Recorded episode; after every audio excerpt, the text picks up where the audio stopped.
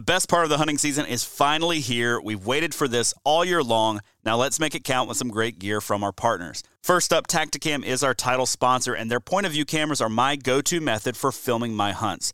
Their new 6.0 camera has added a 1 inch LCD touchscreen that has totally changed the game for me. Its lightweight design, weatherproof housing, and one touch operation really simplify the self filming process and make sure that I have high quality footage to share with my family and friends. My personal favorite for archery season is two 6.0 cameras, one on a stabilizer mount on my bow and one on a bendy clamp mount for an over the shoulder angle. And I pair this with a Tactacam remote so I can turn both cameras on with the push of a single button. To learn more or pick up your 6.0 today, head over to tactacam.com. Share your hunt with Tactacam. Now, as the temps begin to drop, I know I'll be hunting in comfort with my Huntworth camo. Huntworth is making high quality, technical hunting clothing at a fraction of the price of other brands.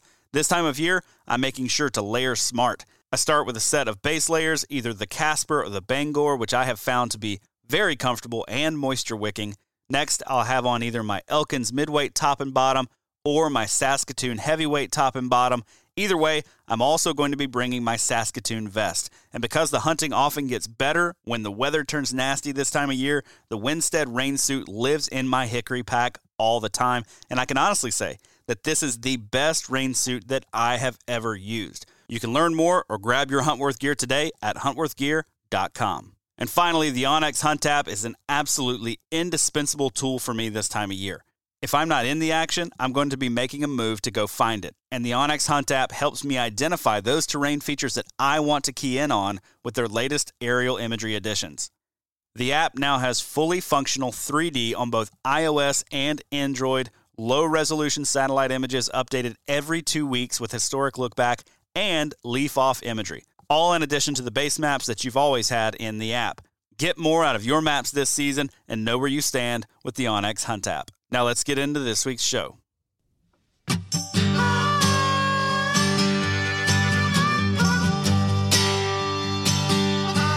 All right, ladies and gentlemen, welcome back to the How to Hunt Deer podcast. Sorry I did not have an episode for you last week. I was on a property down in South Georgia doing some consulting with Whitetail Partners, and uh, man, there was zero cell phone service. Like, no cell phone service whatsoever. Um, I had to stand in a specific spot up, up at the cabin to even have cell service. So there was definitely not a chance of me recording, much less uploading any kind of episode for the week. So sorry I missed you, but I've got a good one for you today. Well, I don't know about a good one, Pierce.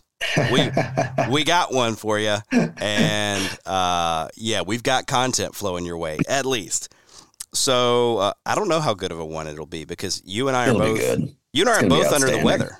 It's gonna be outstanding. Yeah. yeah. You and I are both under the weather. Um, you've got COVID. I don't know what I've got, but neither one of us are feeling good. Neither one of us are sounding too good.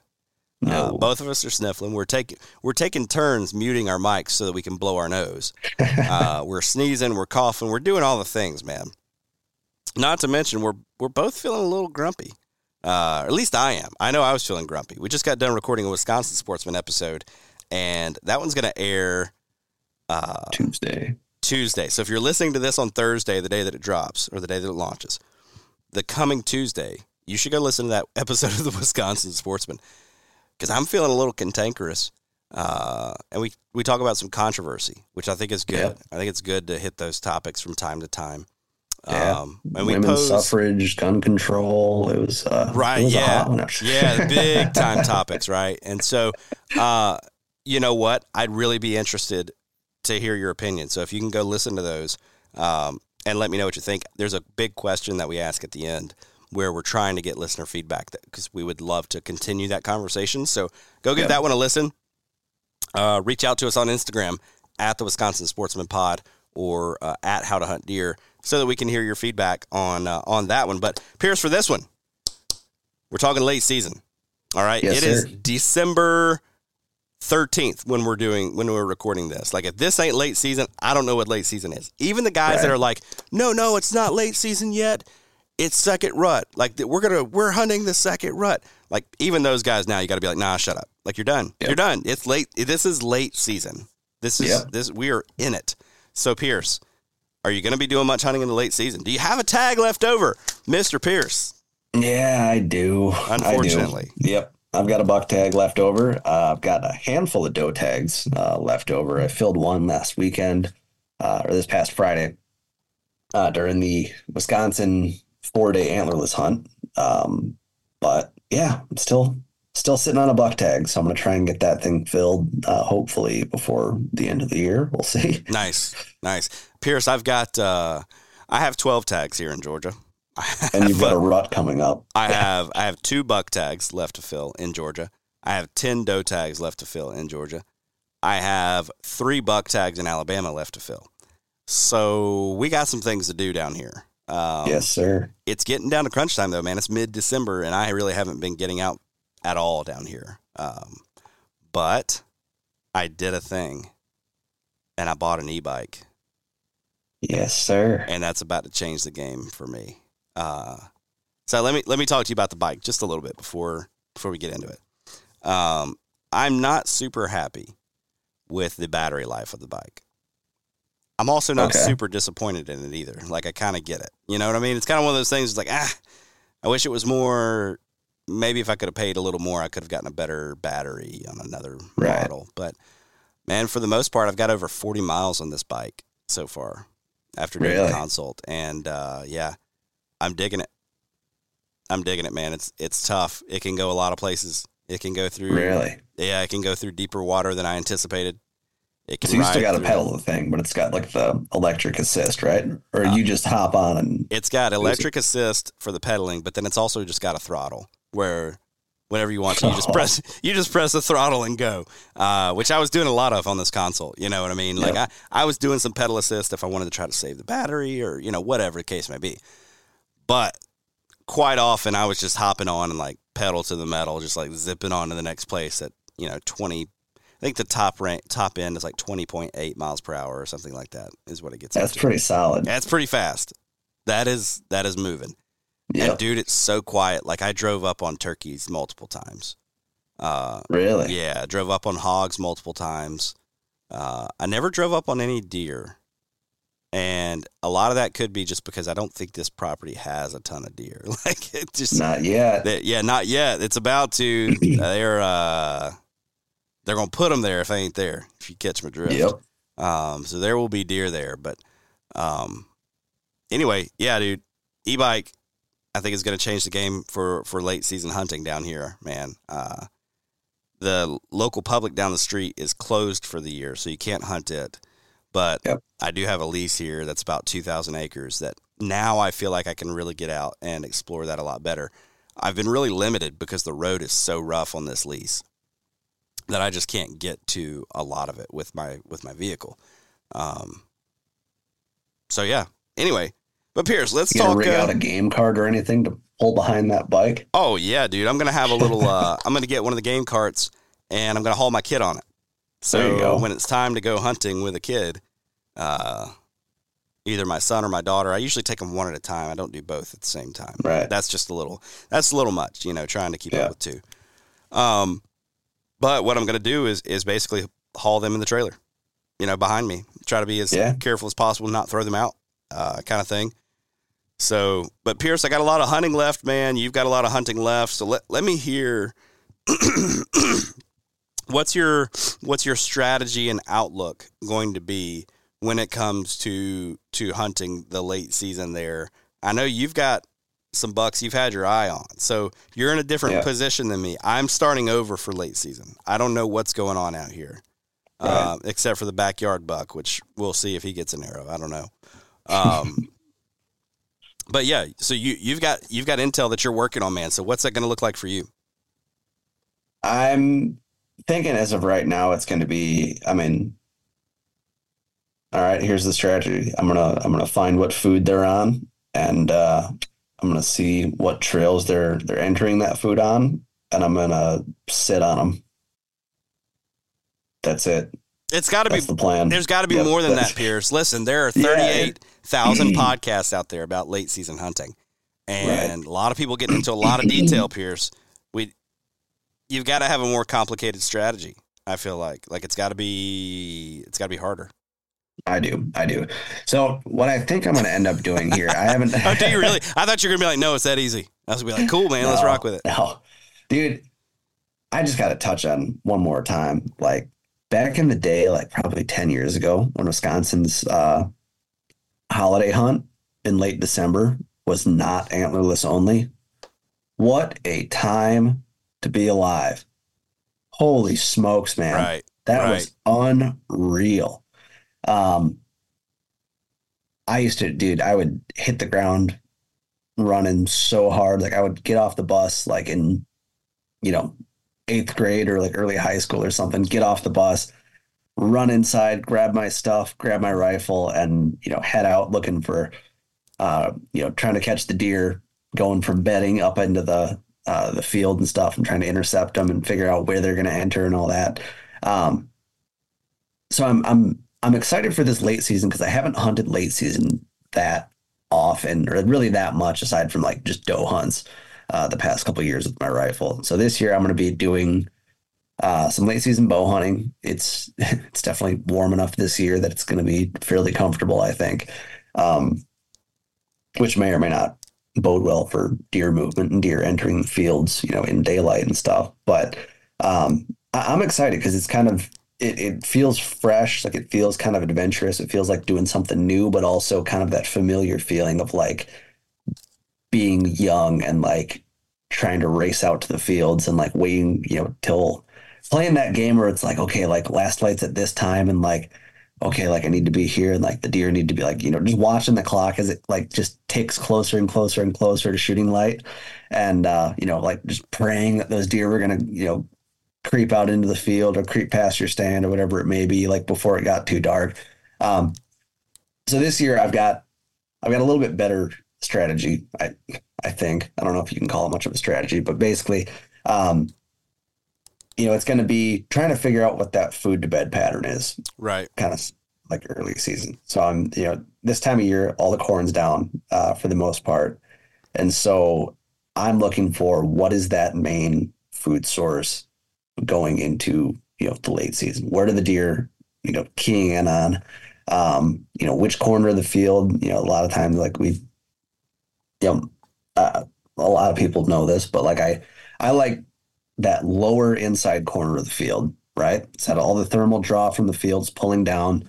Those deer feel safe. They can smell everything that's up in the field or you know above them and stuff. They can go in there real, you know, kind of slowly and methodically work their way out into the field as it gets darker and darker. Um, and so I'm really just kind of trying to figure out, okay, where's bedding in relation to these food sources? Where are the does at right now?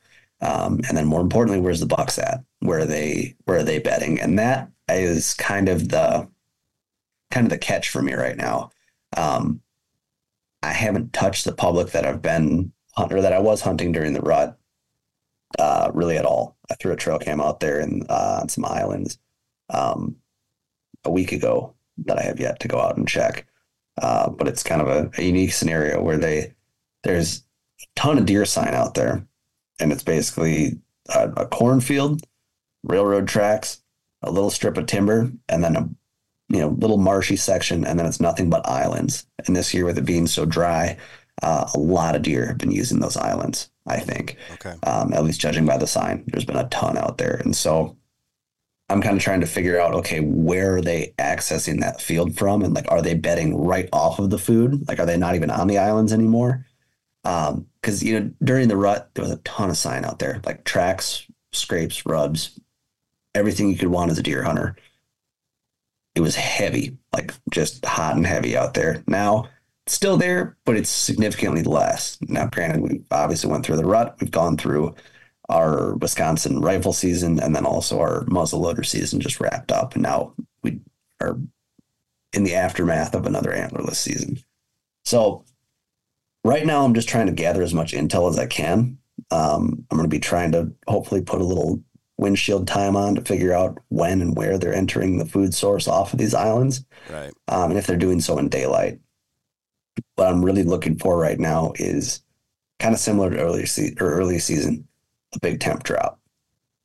That's what I'm after at this point. Is just I need something because it's right now. I'm looking out the window. It's like bluebird skies, super sunny, and I think it's like a low of shoot like for a high of like 42. Like Oh wow. pretty comfortable for these deer. Like Yeah. it's not terrible. We haven't had any real like significant precipitation this year. Gotten a little bit of snow here and there, but nothing that's really like driven them to have to go out and look for food. right. Um, so that's been kind of tough. Is just pinpointing exactly where they're at, and that's where it comes in- into play of figuring out what food source are they using and what are they eating when they're not on that food source during the day. Right. But as of right now, you know, the weather hasn't really forced them into survival mode yet. Um, So what are not yet. are the are you banking you know specifically um, specifically on the uh, ag fields at this point or are there other food sources that are coming into play for you or are you kind of like starting at the ag and then working your way back in like what what does that look like what are what are the food sources that you're keying in on I'm trying to start at the ag and work my way back right now. okay Um, just simply because seeing spotting deer out in an ag field is significantly easier than going into a property, busting brush, trying to figure out, okay, they're bedded in here and they're, you know, eating, you know, this thick woody browse and stuff like that. Um, and like I said, I haven't, I haven't set foot on either of the public properties that I was uh, really hitting hard this year yet. Um, aside from that one evening where I hung the camera and you know did a quick sit. Uh, so I, I, you know, I got my, my work cut out for me. Hopefully, if I'm feeling a little bit better here in the next couple days, I'll go out there and get some boots on the ground and kind of figure out what the fresh sign looks like now. Um, you know, post all those gun seasons, and uh, kind of go from there. But what I'm really looking for is okay. You know, right now, south facing slopes, right? That's especially as as the temps continue to drop. I'm going to be keying in on south facing slopes that have a ton of just junk on them. Like I want something that's super thick, super gnarly, and that's going to make those deer feel secure during the day after they've been pushed around by hunters you Right. know, for the last couple of months here. right Um, so that's kind of where I'm at right now. Like I said, like I wish I'd gotten boots on the ground, you know, ahead of time and you know had more specific examples to to use right now. But what I, what Yeah. I've got kind of in mind at the moment is just there's a, a super thick bedding area um, on one of these public pieces that's basically like straight up kind of a bluff on a bluff edge more or less. Um, that it just has it's nothing but brambles, tall grass, and then there's some. I, I'm not exactly sure what the what the shrub sort of is, but it's you know some sort of a woody browse where they can get in there, they can hunker down, catch you know some sunlight still, but you know they're secluded from the wind, they're secluded from predators, uh, and they can still munch on stuff during the day when they need to. Hey guys, just want to take a quick minute to let you know that the How to Hunt Deer podcast is brought to you by Tactacam, makers of the best point of view cameras on the market for hunters and anglers. They're on the cutting edge, making user friendly cameras to help the everyday outdoorsman share your hunt with friends and loved ones. Their new 6.0 camera has a ton of upgraded features this year, but the one I'm most excited about is the new LCD touchscreen. In my mind, that's a total game changer. And one area Tactacam really shines is with their mounts and adapters that are made with the sportsman in mind. If you've tried to film your hunting and fishing excursions in the past, you know how frustrating it can be to get an action camera aimed just right or get it attached to your weapon or in a good spot for a second angle. Well, Tactacam makes all of that a breeze with their line of accessories. This fall, I'll be using their stabilizer mount on my bow with the 6.0 camera and their bendy clamp paired with the 5.0 wide camera for a second angle and to make sure I don't miss any of the action. To learn more and check out their full line of products, head over to their website, tactacam.com. Share your hunt with Tactacam. what was it? I guess it was last year. Um, some of those south facing slopes, even down here in Georgia where I'm at, uh, I went out, was driving around on a property. Dude, it was like every south fa- facing slope that had short pine regeneration on it. So you're, Yep. you know, five, six foot tall pine trees that have been replanted, you know, for a, for like a pine plantation kind of thing. All of those, I'd stop and glass and they had deer in them. They were holding deer. Yep. So it's like anywhere that didn't have a crowded overstory, you know, where a lot of sun was getting to the ground and it was a south facing slope, but it also had like that thick, brushy, like you said, like briars and, you know, tall, Right. different species of, you know, blue stem grasses and that kind of stuff. mixed in with the pines, dude, it was like it was just full of deer, like Right. absolutely full of deer. So I can't overstate that point enough. Is there any specific late season food that you've found to be like a dynamite draw just in your experience of late season hunting, or because it's it's really different for us down here because it really is a browse game a lot of times or a food plot game a lot of times. Um, and then we also have, if you go further south, we have some acorn or some oak trees that will still be dropping into December, January, depending on the species. A little bit Right. different up there where you're at. Yeah. Yeah. So I'm, like I said, I'm keen in on ag right now. And so I think if I can find a cornfield or a bean field, uh, things are, are probably going to be doing pretty well. Um, I lean towards corn over beans, I think. Just, I, I, I think they, they seem to gravitate towards it a little bit more. Um, but also, you know, on the property that I hunt, the, the private that I hunt, just off of our, our field edge, it was planted in beans right along the edges, and then in the center it was all corn. So yeah, I've I've seen you know the deer, the turkeys, you know, you name it. Um, on both, but right now it seems like they're it seems like they're on beans at the moment, but they're like very quickly, I think, going to transition to corn as things like if we get any sort of precipitation, any snowfall or anything like that, I think they're going to be on corn right away. Just because I think I think it's easier for them to find in, you know, in precipitation because there's still Right. you know chunks of a of a cob left, you know, that got missed by the combine and stuff like that. They can dig Right. through it a little bit easier. I think they can pick up a whole, you know, half cob of corn, and they can you know gnaw kernels off and stuff like that. Whereas the beans, you know, you're it. It's one thing if the the ground's bare, right, and you can pick out you know individual soybeans and individual uh, you know you know pods and stuff like that. But I think the corn offers just a little bit more bang for the buck. Um, I've seen this Get year. it? Yeah. Well, yes. exactly. Uh, Not to mention both, you know, all the deer that I've gotten this year, they've had, uh, I've had a, a hell of a rifle season this year, just in, you know, with the buck that I shot. And then also, um, well, the, the antlerless deer that I shot, uh, um, last week, both of them, I, I don't know what the hell is going on. I need to hit the range bad, but, uh, you know, both of them, I hit them kind of like low, low ribs, not quite a brisket shot, but like low ribs. And each of them, well, I told the, the story you know, on the Wisconsin Sportsman of my buck. I thought I smoked him. Um, as I was trailing him, I found like relatively like pretty dark red blood with bloody chunks of corn for like 200 yards. And I was like, where that, like, I, I didn't think I gut shot him. What the hell happened? Like, I, I, I, I don't understand. Like, I thought I was dead on right behind the shoulder. That buck, I ended up tracking him 200 yards, probably like 200, 250 or so. He was still alive. I ended up shooting him, got up to him, or shooting him a second time, took him out, got up to him the second time, or, you know, finally, and realized my first shot blew through his front shoulder. And I mean, we were discussing it on the Wisconsin Sportsman. Now we're not sure if it hit trachea or if it was like one of the, uh, you know, the the chambers of the deer's stomach or something that that caused things to, uh, you know, just that caused that those bloody chunks of corn or what exactly. But the the excuse me, antlerless deer that I shot, uh, well, the number that I shot uh, last Friday. we'll call a spade a Um, spade.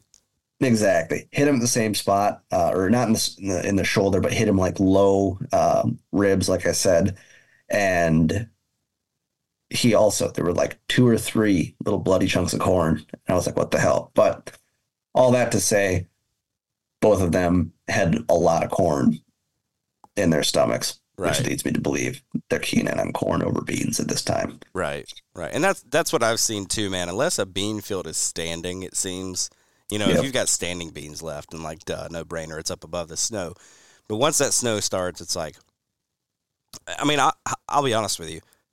Honestly, once like the bean fields that I've hunted up in Wisconsin and whatnot, after they're picked, like two or three days, it just seems like the use goes Yeah. and, and Oh, by yeah. late season, there's like nothing going on there, you know, and it really is the cornfields around that that are going to have something going on anyway. So I think there's so much more waste with the the harvesting method of of the corn. Right. think the the the, com- the way the combines pick beans, I think it, it leaves a lot less behind. But corn, it's like you always see a handful of piles where stuff got you know dumped or missed when they were transferring trucks or whatever it may be. Right, right, dude. I saw. Uh, I'm, I guess it was on my way home from from Wisconsin this year. It looked like somebody dumped a car-sized pile of corn, and it was right next to an 18 wheeler that they were obviously loading out in the middle of this field. And I was Oh. like, "Dang, somebody's gonna be pissed." like, Yep. somebody just lost a lot of corn. So I don't know if they'll go scoop that up or not, but like, dude, it was a ton of it out, just laying big giant piles. Either scoop it up or hunt it. Yeah, yeah. Scoop it up or hunt, hunt it. Pick one or the other. All right. So let's talk about um, you know your standards for for late season. I mean, you had beads on Actually- bucks. What's that? Actually, let me ask you this because you're the you're the habitat consultant. What Mhm. do you see as uh, you know best for late season food sources? If you're a private guy, is it you know brassicas and stuff like that, or is it you know woody browse? What are your what are your thoughts on it? Depends on where you're at. If you Yep. can do anything, anything, anything, anything, I would say grow you a bunch of beans in the summer. Yeah. Put a an electric fence around those beans and keep that electric fence up until December 15th. And then take that fence down and get ready. Like Hmm. get ready cuz here they come. You know, it's going to be wild. So even with snow, you're going to have the standing beans. It's going to be awesome.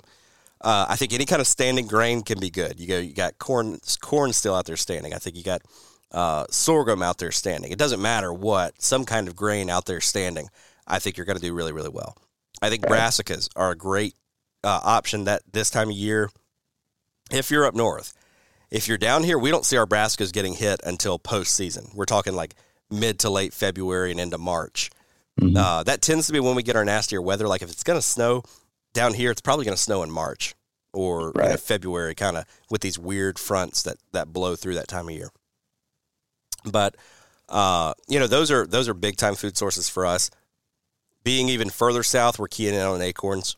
Um, we're also keying back in on our feeders. So whereas earlier in the year, you know, those feeders get pressured pretty quickly, even on other properties that aren't yours deer begin to associate bait piles and that kind of thing with um, with danger, so they back way off of them.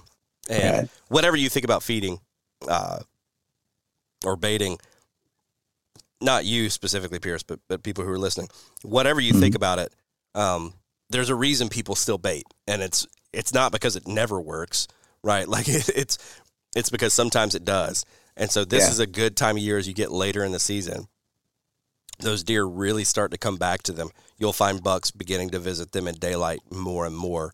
Um, you know, right at the tail end of the rut here, where I'm at in Georgia, you start to see those bucks hit the feeders kind of late in the evening, like just checking does. They're not really there to eat.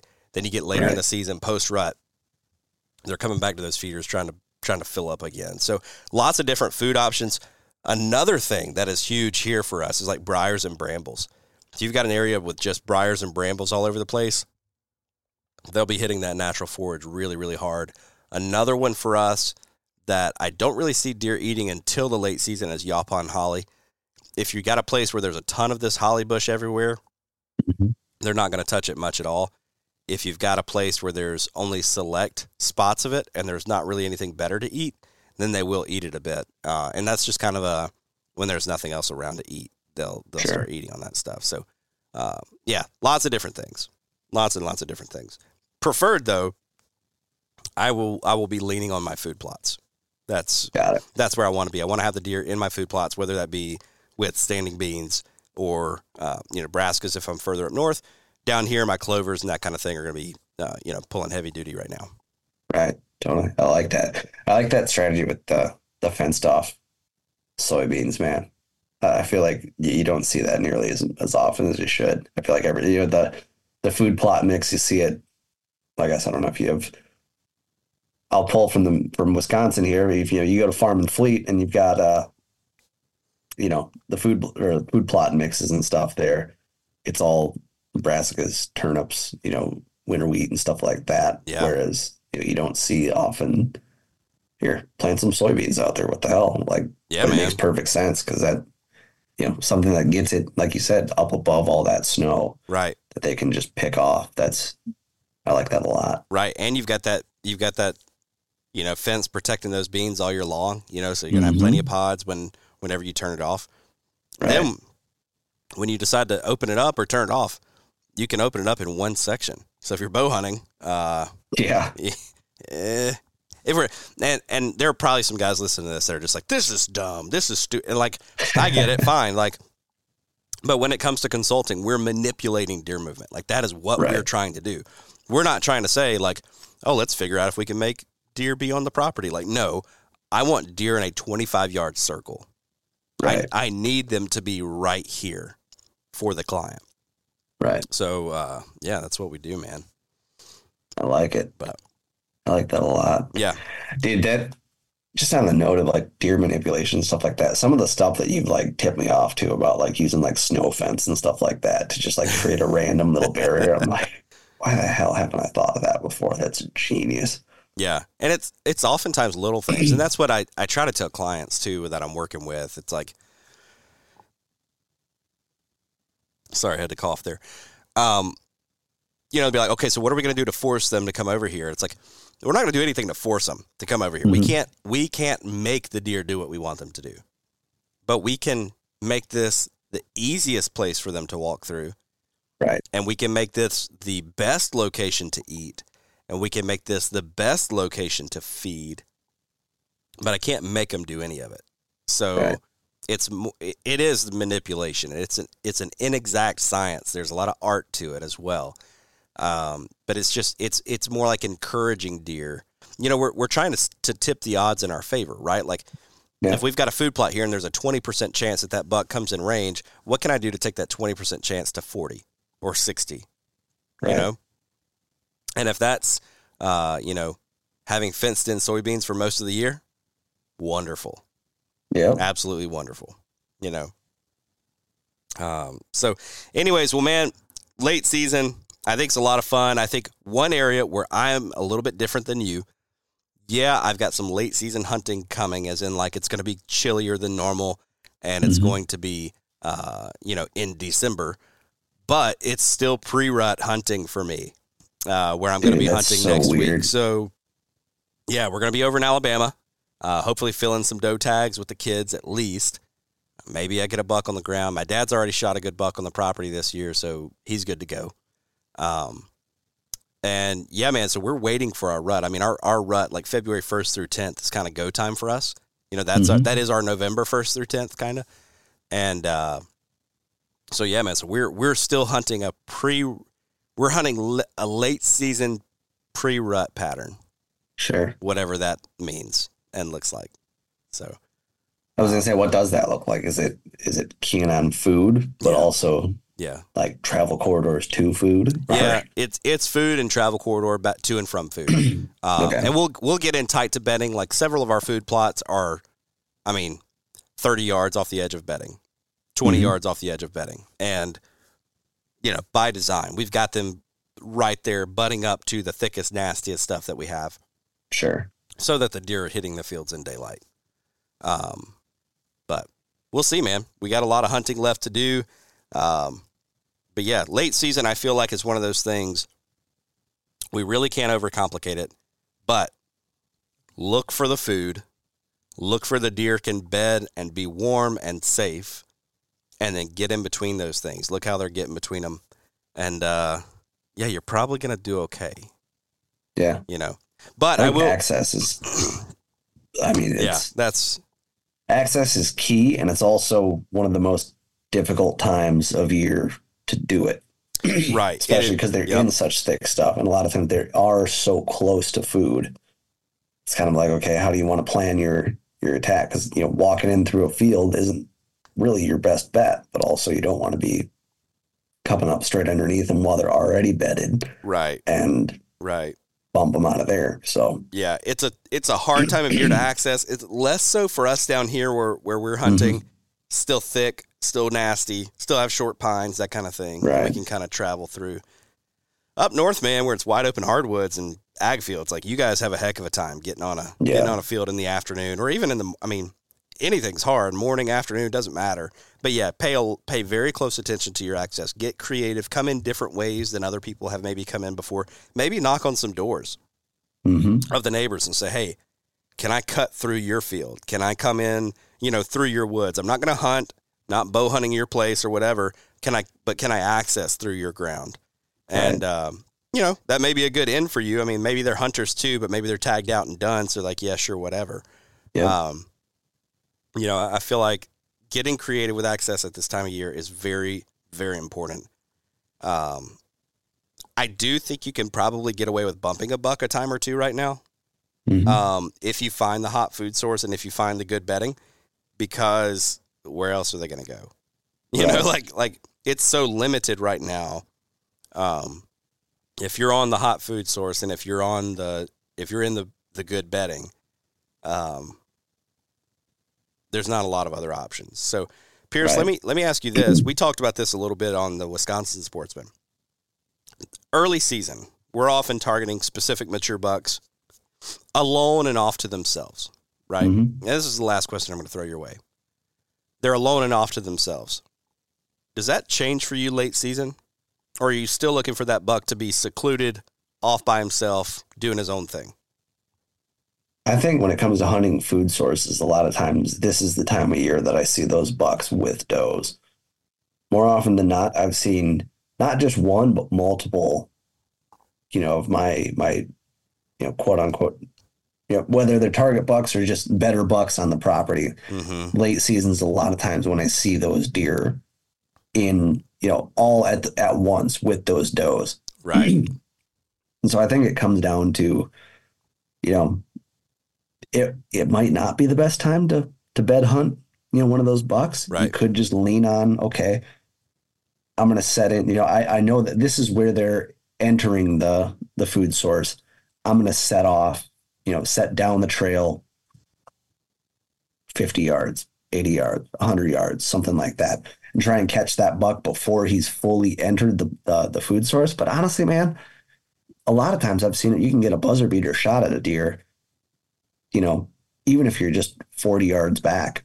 Like, I don't Right. think you need to be way, way back in there. And a lot of times I think you do more harm than good by trying to press way back into bedding. Because Yeah. then, and obviously it depends. You know, like you said, if you're down south where you've got a lot more, um, excuse me, uh, you know,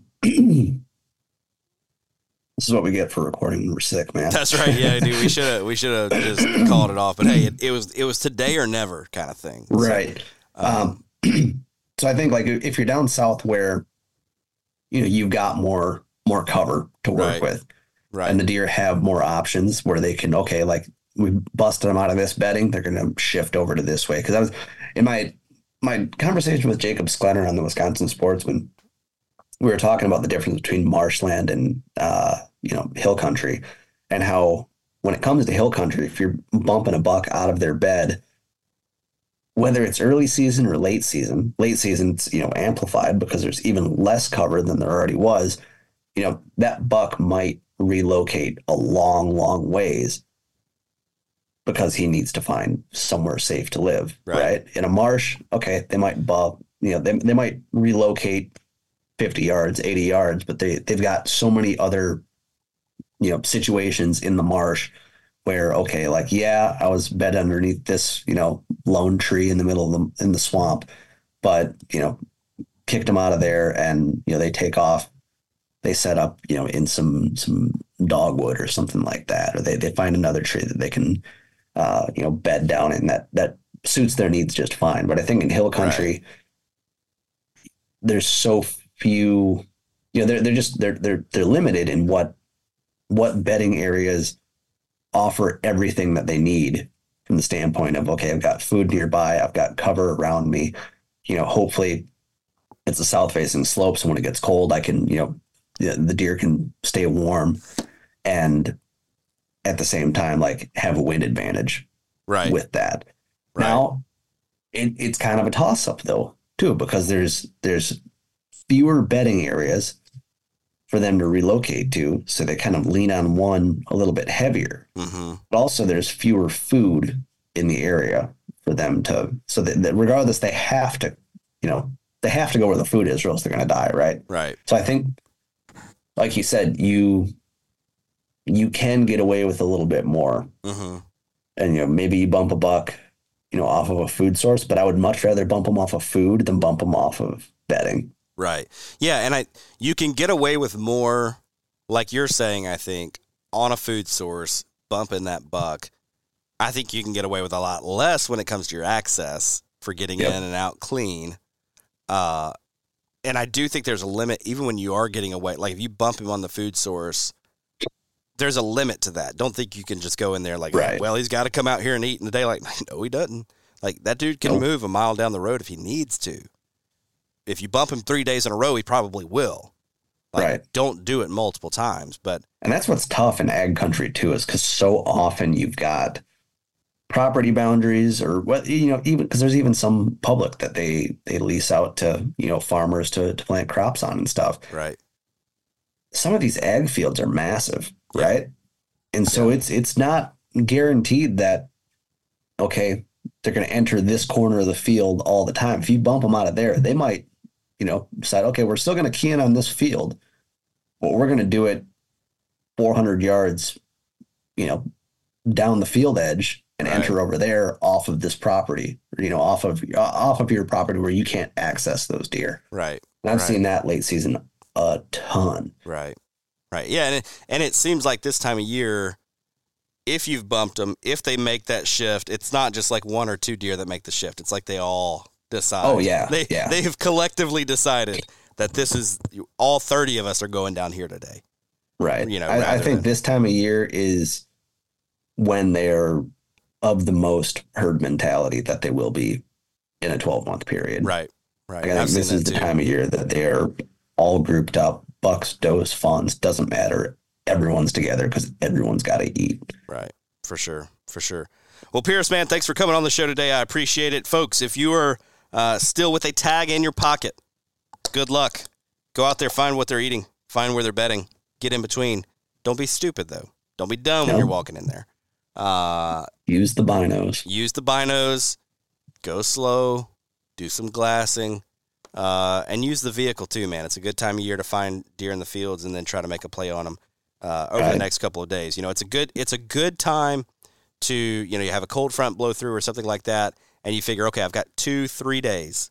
Like it's a good time to take that chunk of time and like, okay, I'm going to get after this buck for the next two or three days. How can I make plays on him? You don't have to swing for the fences on day one. He's probably going to do the same thing. You know, if he's in an ag field at 4:30 in the afternoon or 4 in the afternoon, he'll probably be there again tomorrow and the next Yep. day. Right. You may not have longer than that, but you may have two or three days. Yeah, exactly. And that, that, I, I think you just hit it on the head there. It's, you know, you've got to constantly be checking, okay, where, like, what is the hot food source Right. right now? Right. Is it, you know, the certain field or is it, you know, one that's three quarters of a mile down the road? Yep. Who knows? Yep. But yeah, like you said, cold fronts, any sort of precipitation, I'm getting my butt in the woods. Right. Absolutely. Absolutely. Awesome. Cool. Thanks for coming on, Pierce. You bet, man. Thanks for having me. That's all for this week's episode. As always, thank you so much for tuning in. If you dig this show, be sure to subscribe to this podcast wherever it is that you get your podcasts. If you could leave us a five star review, I would very much appreciate that. While you're at it, you can follow along with my outdoor adventures on Instagram at How to Hunt Deer. That's also the best way to get a hold of me. Suggest topics that you want to hear, guests you want to hear from, or questions that you'd like me to explore on the show. Big thanks to our partners Tactacam, Huntworth, and onX. Please go support the brands that support this show and help me bring you great content each and every week. If you're looking for more outdoor content, check out the sportsmansempire.com where you're going to find my other podcast, The Wisconsin Sportsman, as well as a ton of other awesome outdoor podcasts.